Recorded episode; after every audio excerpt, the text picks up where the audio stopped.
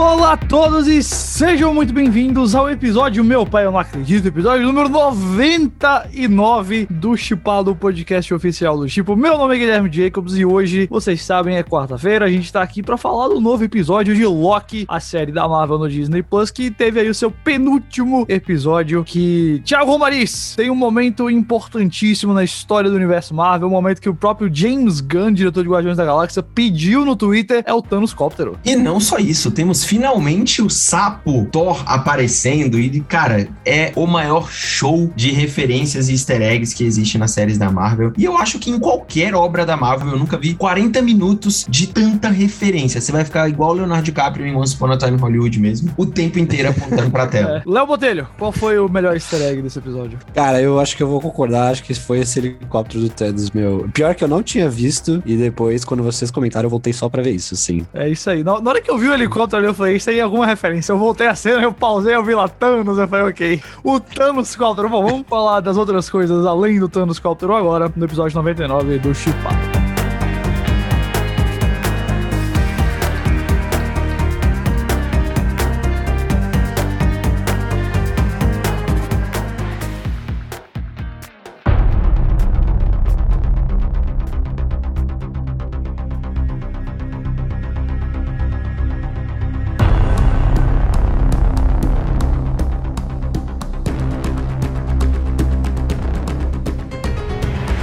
Começando de onde a gente parou semana passada com o Loki, a gente tem o nosso Loki, né, a variante principal do Tom Hiddleston, acordando ali naquele limbo que reúne todas as linhas do tempo apagadas pela TVA. E a gente descobre que o nome daquele lugar é vazio e ele realmente inclui ali várias outras variantes do Loki, como o Loki clássico dos quadrinhos, interpretado pelo Richard E. Grant, e como também o Kid Loki lá do Jack Vale. A gente eventualmente vê o Loki presidente, que tem aparecido nos trailers. E a Sylvie acaba também se auto-apagando da realidade para ir para lá depois que ela confronta a juíza Ravonna, que pelo visto realmente não sabe quem tá por trás da criação da TVA. Ela realmente achava que era alguma coisa ali dos Guardiões do Tempo. E eles acabam indo para, né, a Sylvie acaba indo para o vazio onde ela encontra com o Mobius, que também tá vivo lá ainda, e os Locks, melhor dizendo, e eles decidem tentar enfrentar lá uma entidade transtemporal que é responsável por, vamos dizer assim, apagar de verdade as pessoas da existência, né? Elas vão para lá para ser apagadas pelo Alioth, que é essa entidade transtemporal aí que guarda esse fim do tempo aí, né? O vazio é no fim do tempo e lá está aparentemente depois do Alioth o criador da TVA. O episódio é bem leve na verdade em história, o resumo é basicamente esse, termina com o Loki e a Sylvie, com o Loki clássico se sacrificando para que o Loki e a Sylvie consigam dominar ali, encantar o Alioth e abrir o caminho ali para a mansão, para aquela casa ali misteriosa onde deve estar o criador da TVA. Basicamente esse é o episódio, não tem muita muita história mesmo não, foi um episódio eu acho que muito mais visual, muito mais lúdico pela diversão da coisa, vendo lá um monte de referência, um monte de ideia e, claro, mostrando as dinâmicas dos Locks. De cara, eu queria logo destacar que eu acho que a presença dos outros Locks aqui é, serviu muito para reforçar os temas e o crescimento e desenvolvimento dos personagens que a gente tem visto até aqui, porque a gente vê que eles estão ainda, ainda presos naquele ciclo de trair um ao outro, de mentir, de tentar conquistar o poder, enquanto o nosso Loki, por conta da Sylvie, tá com a cabeça em outro lugar, tá com a cabeça em sair de lá, tá com a cabeça em fugir dessa prisão na qual o Loki tem sido destinado a estar, até porque todos os outros Locks mencionam, né, que quando eles tentaram melhorar, tentaram mudar de vida, foi quando a TVA foi lá e os apagou. Então acho que é um episódio que reforça só os temas aí principais da série, não acho que ele agrega muito em termos de, de história, é realmente mais esse parque de diversões, esse monte de referência, um monte de easter egg, teve o Thanos Cóptero, teve o Thor Sapo, que o Thiago mencionou, tem uma Torre dos Vingadores ali, que na verdade não é o nome Stark, não é uma referência ali ao Kang, Conquistador, tem a nave ali que o Ronan, o Acusador, usa, uma hora aparece, tem um capacete que o pessoal acha que é da Vespa original, né, interpretada pela Michelle Pfeiffer, e assim vai. A gente pode sentar aqui e com certeza ao longo da semana vão surgir mais referências e easter eggs, mas aí deixa eu passar a bola para vocês. Léo, primeiro, você aí, o que, é que você achou desse episódio? Você achou ele divertido? Você achou que ele fez um bom trabalho pra preparar o, o último episódio semana que vem? Cara, eu acho que se você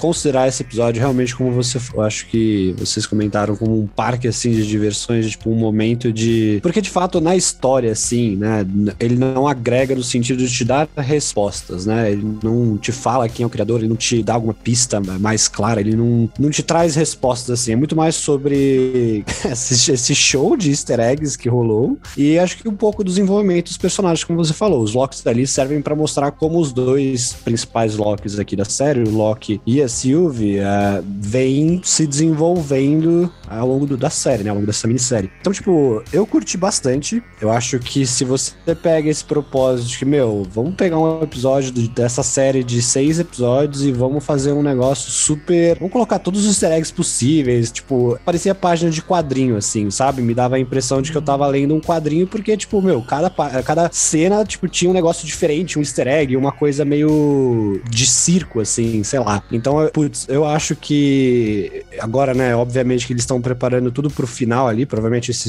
esse último episódio vai ser super recheado ali de respostas, de, enfim, acontecimentos também. Mas eu acho que esse episódio foi talvez o mais divertido até aqui, assim, de eu acho, de assistir, sabe? E aí, Thiago? Cara, eu tô meio impressionado. Normalmente eu interrompo vocês para adicionar alguma coisa, né? Mas, tipo, é que eu gravo toda vez meu vídeo antes da gente entrar aqui. E, cara, o Jacob praticamente falou tudo que eu falei no meu vídeo pesado com as mesmas palavras, assim. Eu acho que foi um espetáculo visual de referências e easter eggs. E que é exatamente isso. Você pega várias versões do Loki para mostrar como ele pode ter formas diferentes, mas ele essencialmente tem os mesmos problemas e as mesmas virtudes, né? Você tem ali um Loki que tá se descobrindo como o cara que se descobre, né? O herói, a jornada do herói aqui é o Loki do Tom Hiddleston mesmo. É um cara que é um vilão e tudo mais, mas ele tá se entendendo como pessoa. Mas você tem a Sylvie, que é essa psique do Loki do abandono, né? Do tipo, ela nunca teve a família, ela nunca teve ninguém, ela sempre viveu sem ninguém. E ela representa muito essa amargura, né? Enquanto a gente pega um pouquinho dos outros Loki que aparecem aqui, todos eles enveredam sempre para mes o mesmo discurso, né? De falar sobre as frustrações que eles têm, sobre eles não conseguirem vencer, mas todos eles têm um grande feito na vida, né? O Kid Loki matou o Thor, o Classic Loki é, conseguiu enganar até o Thanos por um tempo, o Boastful Loki, ele é o cara super orgulhoso também, que conseguiu e tem muito poder, e no fim das contas, todos eles se traem, né? É. Quando a gente vê o Boastful Loki vendendo pro presidente Loki e tudo mais, e, e no fim ali você vê, quando, eu acho que é o mais legal aqui, é que quando o Classic Loki, eu tô chamando ele de Classic Loki, mas eu nem sei como é que tá nos créditos ele. Eu também não, eu não vi, mas é, é, é o personagem do Richard Grant, né, que é o Loki mais velho. Isso. Tá claro pro pessoal aí. E aí, quando ele no final ali faz a salvação, né, do tipo, eu gostei de não usarem como um ex-máquina 100%, porque você explica os poderes desde o primeiro episódio, né, que cada Loki pode ter um poder diferente, cada um deles tem uma habilidade, eles são muito mais poderosos do que a gente imagina, e ele faz aquele espetáculo visual lá de criar Asgard dele dentro do, dentro do limbo. Eu não vou conseguir chamar de vazio, eu vou chamar de limbo para é. sempre. E eu achei legal, achei, achei isso interessante na parte da identidade. Mas de fato é um episódio explicativo, né, para pro decorrer da trama. Ele não adiciona muita coisa, ele reforça o tema e ele explica o que, que a gente vai ver no final das contas. E diferente do que você falou,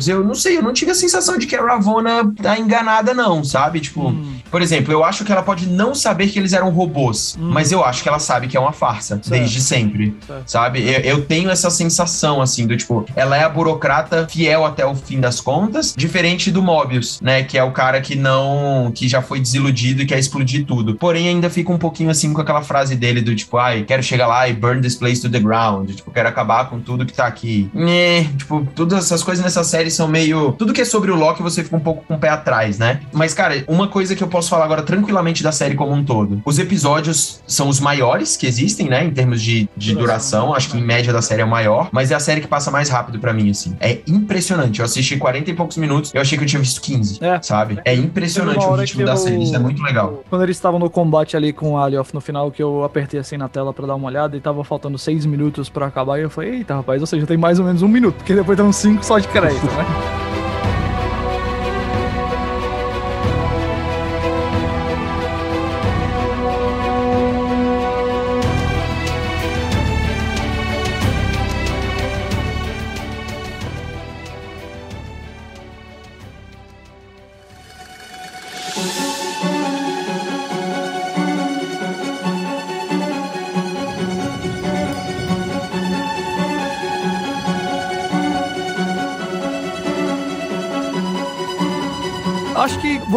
Talvez seja certo sobre a Ravonna. A minha impressão é que ela, ela quer proteger a TVA porque ela vê naquilo ali a identidade dela, e aí, independente de dos guardiões serem uma mentira ou não, mas eu não sei se ela tem ciência, assim, de quem que tá por trás, não. Mas eu acho que essa é a grande pergunta, obviamente, pro final, eu acho que vai ser uma pergunta que o final vai responder provavelmente nos seus primeiros minutos, quem é que tá por trás da TVA, e depois a gente vai trabalhar com todas as, as consequências disso e o que é que acontece, né? E aí eu tenho duas grandes perguntas pro final. A primeira delas é quem é que é o responsável pela TVA, que eu tenho uma possibilidade aqui que eu vou falar. E a segunda dela é o que, vai acontecer com o Loki e com a Sylvie, se eles vão realmente destruir a TVA ou se a gente vai ter uma espécie de nova TVA sendo, sendo estabelecida por eles e pelo Mobius ali, é uma possibilidade. Mas quanto à primeira pergunta sobre quem que criou a TVA, quem comandava os Guardiões do Tempo, em termos temáticos dessa série, o que a gente tem visto a série tratar, eu não consigo imaginar essa pessoa não sendo um outro Loki, e sendo ainda um Loki mais maléfico, mais é. malvado, mais perdido ali, que quer apagar os outros Locks. Porque não me parece, eu sei que eles tratam de outras variantes, mas me parece que a TVA sempre teve um foco muito grande no Loki, em impedir o Loki de fazer alguma coisa. Então eu não ficaria muito surpreso se realmente fosse uma outra variante do Loki, que talvez acha que ela merece se punir de certa maneira, que o Loki é o problema do multiverso, por isso ela tem que apagar os Lokis que não morrem, os Lokis que acabam fugindo ali, porque a gente entende, né, que o destino do Loki é morrer se ele seguir o caminho dele lá de mentiras e trapaças, mas pelo visto cada Loki ali que de alguma maneira foge disso, né, foge da morte ou do isolamento, acaba sendo apagado, né, e talvez seja por isso que a, a Sylvie foi capturada tão criança, porque ela já tava desde o começo crescendo de uma maneira diferente, é uma possibilidade ali, eu acredito. Então eu acho que vai ser um outro Loki, mas vocês têm outra ideia? O Thiago ainda tá ali morrendo na colina do Kang? Thiago acho que é o Mephisto. Cara, eu acho que assim, o Kang vai ser realmente o Doutor Estranho do Loki, né, do que o Doutor Estranho foi em WandaVision. Faz todo sentido ele aparecer ou ser citado. Aparecer acho que ah, não, mas citado. Aliás, a, a última cena que tem, quando eles entram lá na, naquele portal, tipo, as cores que tem em cima do castelo são todas as cores do Kang, tipo... É, tem, é o roxinho, azul de, e o verde ali. Tem muito que de... É um, sei lá, de reino quântico, de Bifrost, sabe? Do, tipo, me pareceu muito isso. É que eu é... não vejo o Kang sentado num castelo ah, fazendo nada. É muito difícil, cara. Pra mim, quem realmente é o Loki ali, por trás, faria super sentido ser ele mesmo. É, acho que... E como a Marvel é super redondinha nessas coisas, ela dificilmente, né, impacta a gente de algo... Com algo muito, muito, muito fora da caixa. Eu acho que segue aqui por esse caminho. Porém, eu acho que faz sentido você citar o Kang aqui, porque assim, nenhuma série falou mais de coisas fora do universo aqui do que o. Do, fora do universo da própria série do que ela, né? Tipo, o Loki falou de um monte de coisa, o Loki falou do multiverso, o Loki falou de Guardiões, o Loki falou. Nem WandaVision falou de, de outras coisas, mesmo tendo bruxas, não falou de entidades maiores, né?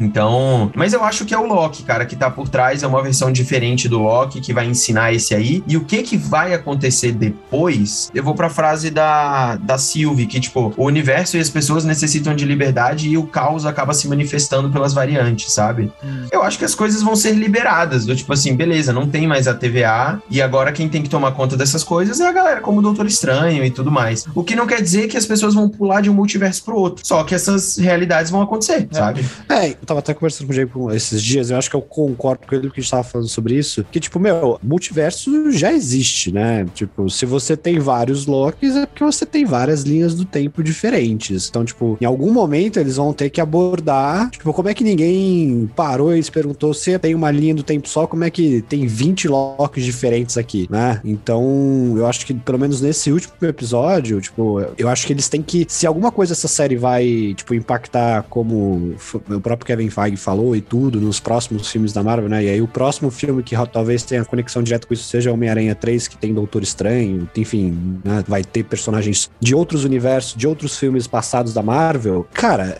porque assim, Kang não acho que realmente concordo com vocês. Acho que muito improvável o Kang tá sentado num castelo ali fazendo nada, até pela questão da escalação do ator que nem tinha acontecido ainda. Provavelmente é outra variante ali do Loki que tudo isso, como o Jacob falou, para meio que controlar eles de certa forma, né? E aí eu acho que, tipo, o grande, talvez a grande coisa, que, né, acontecimento que rola no final dessa, nesse último episódio seja, tipo, meio que um clique ali de que, meu, o multiverso sempre existiu, já está acontecendo, e agora não tem um órgão ali que, né, enfim, controla e agora as coisas estão soltas. Pode ter até a frase, algo de que você não consegue controlar e que o Loki de fato vai ser um libertador disso tudo, sabe? Que ele é. fala, né, que ele é um liberator desde o começo e tudo mais, e eu acho que que faria sentido, assim. E em relação ao que vai acontecer com o Loki e a Sylvie, o que, é que vocês acham? Isso aqui, essa série vai terminar com a destruição da TVA? Eles vão fazer uma coisa nova? Como é que vai ser por aí? Cara, boa pergunta. Eu acho que pode ser igual foi com a Shield, cara. Destrói e, e vamos ver o que, que acontece daqui pra frente. Agora, o que, que vai acontecer com o Loki em si e com a Sylvie, eu não sei. Eu, eu voltaria eles pra timeline deles, sabe? Coloca a Sylvie lá pra viver a timeline dela mesmo e o Loki pra viver a timeline dele e pronto. E, e segue o jogo, segue a vida. Porque senão vai ficar uma bagunça eterna, né, mano? Eu acho que um dos dois vai morrer. Provavelmente É, assim. eu mataria o Tom Hiddleston. Eu mataria o É, Loki do Tom Eu Hiddleston. também. Acho legal que teve a série dele e tudo, assim, mas, meu, acho que Eu não sei se o, o Hiddleston quer mais 10 anos de Marvel, não, sabe? Tem Pois é. E, e assim, se você seria abrir um final legal pro personagem também. E se você abrir a possibilidade do multiverso, ele pode voltar a qualquer hora também, né? É, tipo, você tem 20 Locks, você pode colocar a cara dele em qualquer um depois. Vocês notaram lá que o, o Jacalock, né? O jacaré Loki,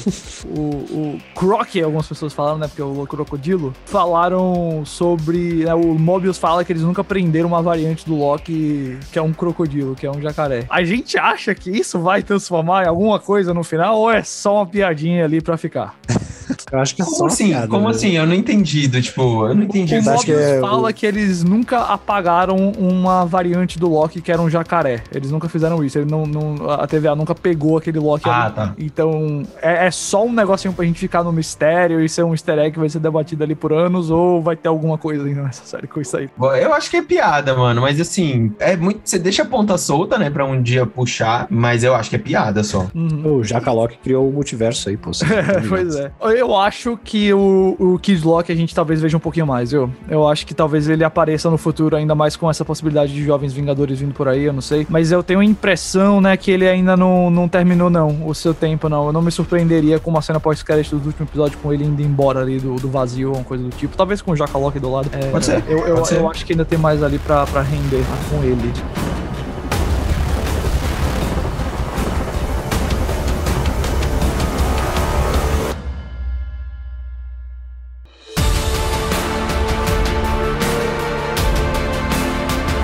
Caras, eu queria encerrar esse episódio de hoje, na verdade, saindo um pouquinho de Loki, porque a gente teve essa semana uma notícia bem importante e bem triste, que foi o falecimento do Richard Donner, que foi um diretor de cinema que fez inúmeros filmes como Máquina Mortífera, Os Goonies, e eu acho que mais relevante aqui pro público do nosso podcast, ele dirigiu os dois primeiros filmes do Superman, lá nos anos 70 e 80, com Christopher Reeve, com Marlon Brando, com Gene Hackman e a Margot Kidder, é, os filmes lá que acho que estabeleceram super-heróis pro grande público, acho que como nada antes havia feito, e um cara que a gente deve muito como pioneiro e, e visionário desse gênero de super-heróis, porque se a gente for voltar atrás, né, a gente pode fazer várias divisões de eras aí de filmes super-heróis, né, talvez ali de 2008 com Homem de Ferro e Cavaleiro das Trevas pra cá seja uma era, talvez pós-Ultimato seja outra, é, voltando ali um pouquinho para pro começo dos anos 2000 com X-Men e Homem-Aranha, começa talvez a era moderna, mas o precursor disso tudo foi o Superman de 78, é o Superman de 78 que combinou ali ainda traços da nova Hollywood com grande elenco, né? Criando algo ali que virou moda nos filmes super-heróis, que é colocar grandes atores como vilão e como a figura paterna. A gente vê isso hoje em dia até hoje, né? Michael Keaton é o Abutre, o Anthony Hopkins foi o Odin e assim vai. Um filme que já planejava sua continuação ali com o Zod desde o começo, mas que também é uma história de pura aventura, de pura ficção científica e, e ah, que tem um ícone, né? O Christopher Reeve como Superman, Clark Kent ali é, é, acho que é o único ator até hoje que me fez acreditar 100% que as pessoas poderiam olhar pro Clark Kent e não saber que ele era o Superman, porque a atuação do Reeves, a- o corpo dele parece que muda de acordo com Clark e com o Superman. É um filme que eu sei que envelheceu em vários sentidos, né? Obviamente os efeitos, a história o Lex Luthor querendo explodir uma bomba pra causar um terremoto em Los Angeles para que as terras que ele comprou no interior virem litoral e ele vende essas terras no lucro. É uma, uma história bem doida, obviamente, mas o Donner é o cara que criou muitos dos fundamentos que hoje em dia permitem que a gente esteja aqui falando sobre múltiplas versões do Loki. A gente não teria múltiplas versões do Loki se lá atrás o Donner não tivesse feito a gente acreditar que o homem podia voar, como era a tag do pôster do Superman clássico. Só a gente só acredita então no multiverso porque a gente primeiro acreditou que dava pra um cara sair voando por aí e salvando pessoas. Então, ah, só pra terminar aqui esse, esse episódio aí, vocês falando aí o que é que vocês é, têm de memória do Donner, seja com Superman, com outras Cara, coisas dele aí. O Richard Donner, assim, eu acho que o Superman é, obviamente, né, uma das grandes obras e a gente lembra por falar muito super-herói aqui. O Superman dele tem mais coração do que quase todos os filmes de super-herói que a gente viu aí nos últimos anos, sabe? É, é impressionante você assistir esse filme hoje e você ainda sentir a assinatura do cara e ao mesmo tempo você ver a essência do personagem emanar do roteiro do filme, da fotografia. É, é impressionante, assim, assistir Superman ainda. Ao mesmo tempo, ele conseguiu replicar essa ideia de manter a assinatura e respeitar os personagens em muitos outros filmes, né? Tipo, pensa em Goonies, pensa em Máquina Mortífera. Eu amo Máquina Mortífera. Acho uma série incrível, assim. E o primeiro filme é bem pesado, inclusive, assim, é bem, cara, bem, bem difícil, falando muito sobre, sobre luto, estresse pós-traumático e, e, consegue levar de um jeito bem, bem leve, digamos assim, com a comédia do Mel Gibson e do, e do Danny Glover. Ele é um cara obrigatório, sabe? Tem. Hum, acho que a internet, a internet durante muito tempo fez zoeira com as pessoas, tipo, ai, morreu e agora eu virei fã. Cara, aproveita. Se você não conhece nada do, do Richard Donner, abraça tudo, vai nos streaming da vida, baixa o Chipo aí para você ver tudo que tem, porque o cara é um gênio e foi um dos maiores da geração e com certeza um dos maiores ícones do, do cinema blockbuster que a gente teve. Uhum. Eu acho que acima de tudo, tipo, ele traz um otimismo, uma, sei lá, uma visão positiva nos filmes dele, assim, que eu acho que, para mim, talvez, acho que aí eu falo principalmente de Superman, que acho que dentre, né, Goonies e Máquina Mortífera e outros filmes, acho que talvez sejam meus preferidos, assim, até porque, como criança, né, o super-homem é um símbolo e tudo. Então, tipo, eu acho que ele traz um otimismo e uma visão tão, sei lá, esperançosa, assim, das coisas, tipo, dá um, aquece o coração, de certa forma, sabe? Tipo, no meio de tanta coisa que, e ainda mais nesse momento, então, então acho que, tipo, assistir os filmes dele traz um pouco esse sentimento, assim. Acho que, acima de tudo, hoje, talvez o que a gente mais precisa é um pouco de otimismo na nossa vida. Eu concordo. Eu acho que o, o Donner, ele. É que até o próprio personagem do Superman, ele com o tempo perdeu um pouco da, do apreço do público, que hoje a gente tá mais interessado nos anti-heróis, personagens com tons de cinza e tudo mais. E eu acho que o Donner é um cara que entendia que às vezes o mais ousado é você ser gentil, sabe? No Superman dele. O Clark Kent dele é alguém que realmente, genuinamente não entende porque alguém gostaria de fazer um, um estranho parecer um idiota na frente dos outros. É alguém que fala que você não resolve nada no mundo com armas. E é alguém que tá lá pra salvar a gente só. Eu acho que só pra encerrar mesmo, eu reassisti o Superman original, né? Tem, tem o Superman original e o, a versão do diretor, que é a versão que o Donner prefere, do Superman 2, estão lá no HBO Max. O Máquina Mortífera também. Então, se você acabou de assinar o serviço, aproveite. Mas no finalzinho, no finalzinho não, na primeira vez que o Superman aparece em Metrópolis, que ele salva a Lois, tá caindo do, do helicóptero, ele pega ela e salva ela e fala assim: Calma, moça, você tá salva, eu salvei você. Ela vira para ele com aquela cara de assustada e fala: Você me salvou e quem salvou você? Porque ele tá voando, né? E tudo que a gente vê hoje de pessoas olhando para todos os Vingadores se juntando ali no, no Avante Vingadores, para o que mais teve aí de, de, sei lá, até o Snyder Cut aí que termina lá com a Liga da Justiça inteira junto, tudo isso daí, o Donner sabia como a gente ia reagir a tudo isso e botou isso ali na Lois, né? Quando ela olha para ele e fala quem que salvou você. Ali foi o começo do, do fascínio por super-heróis no, no, cinema, eu acho. E então fica a nossa saudação ao Richard Donner, um, um verdadeiro ícone deste mundo cinematográfico, e fica a nossa recomendação: vá assistir esses filmes. Eles são antigos, eu sei, muitas coisas ali estão datadas, mas eles são muito únicos, muito únicos mesmo, e vale a pena você participar dessa história também.